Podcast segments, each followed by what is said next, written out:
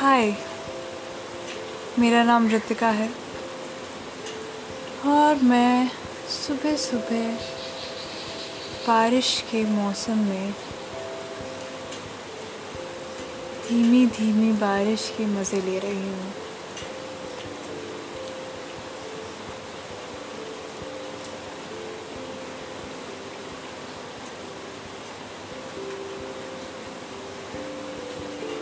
आज थोड़ा सा अनयूजुअल हो रहा है। मैं चार बजे उठ गई।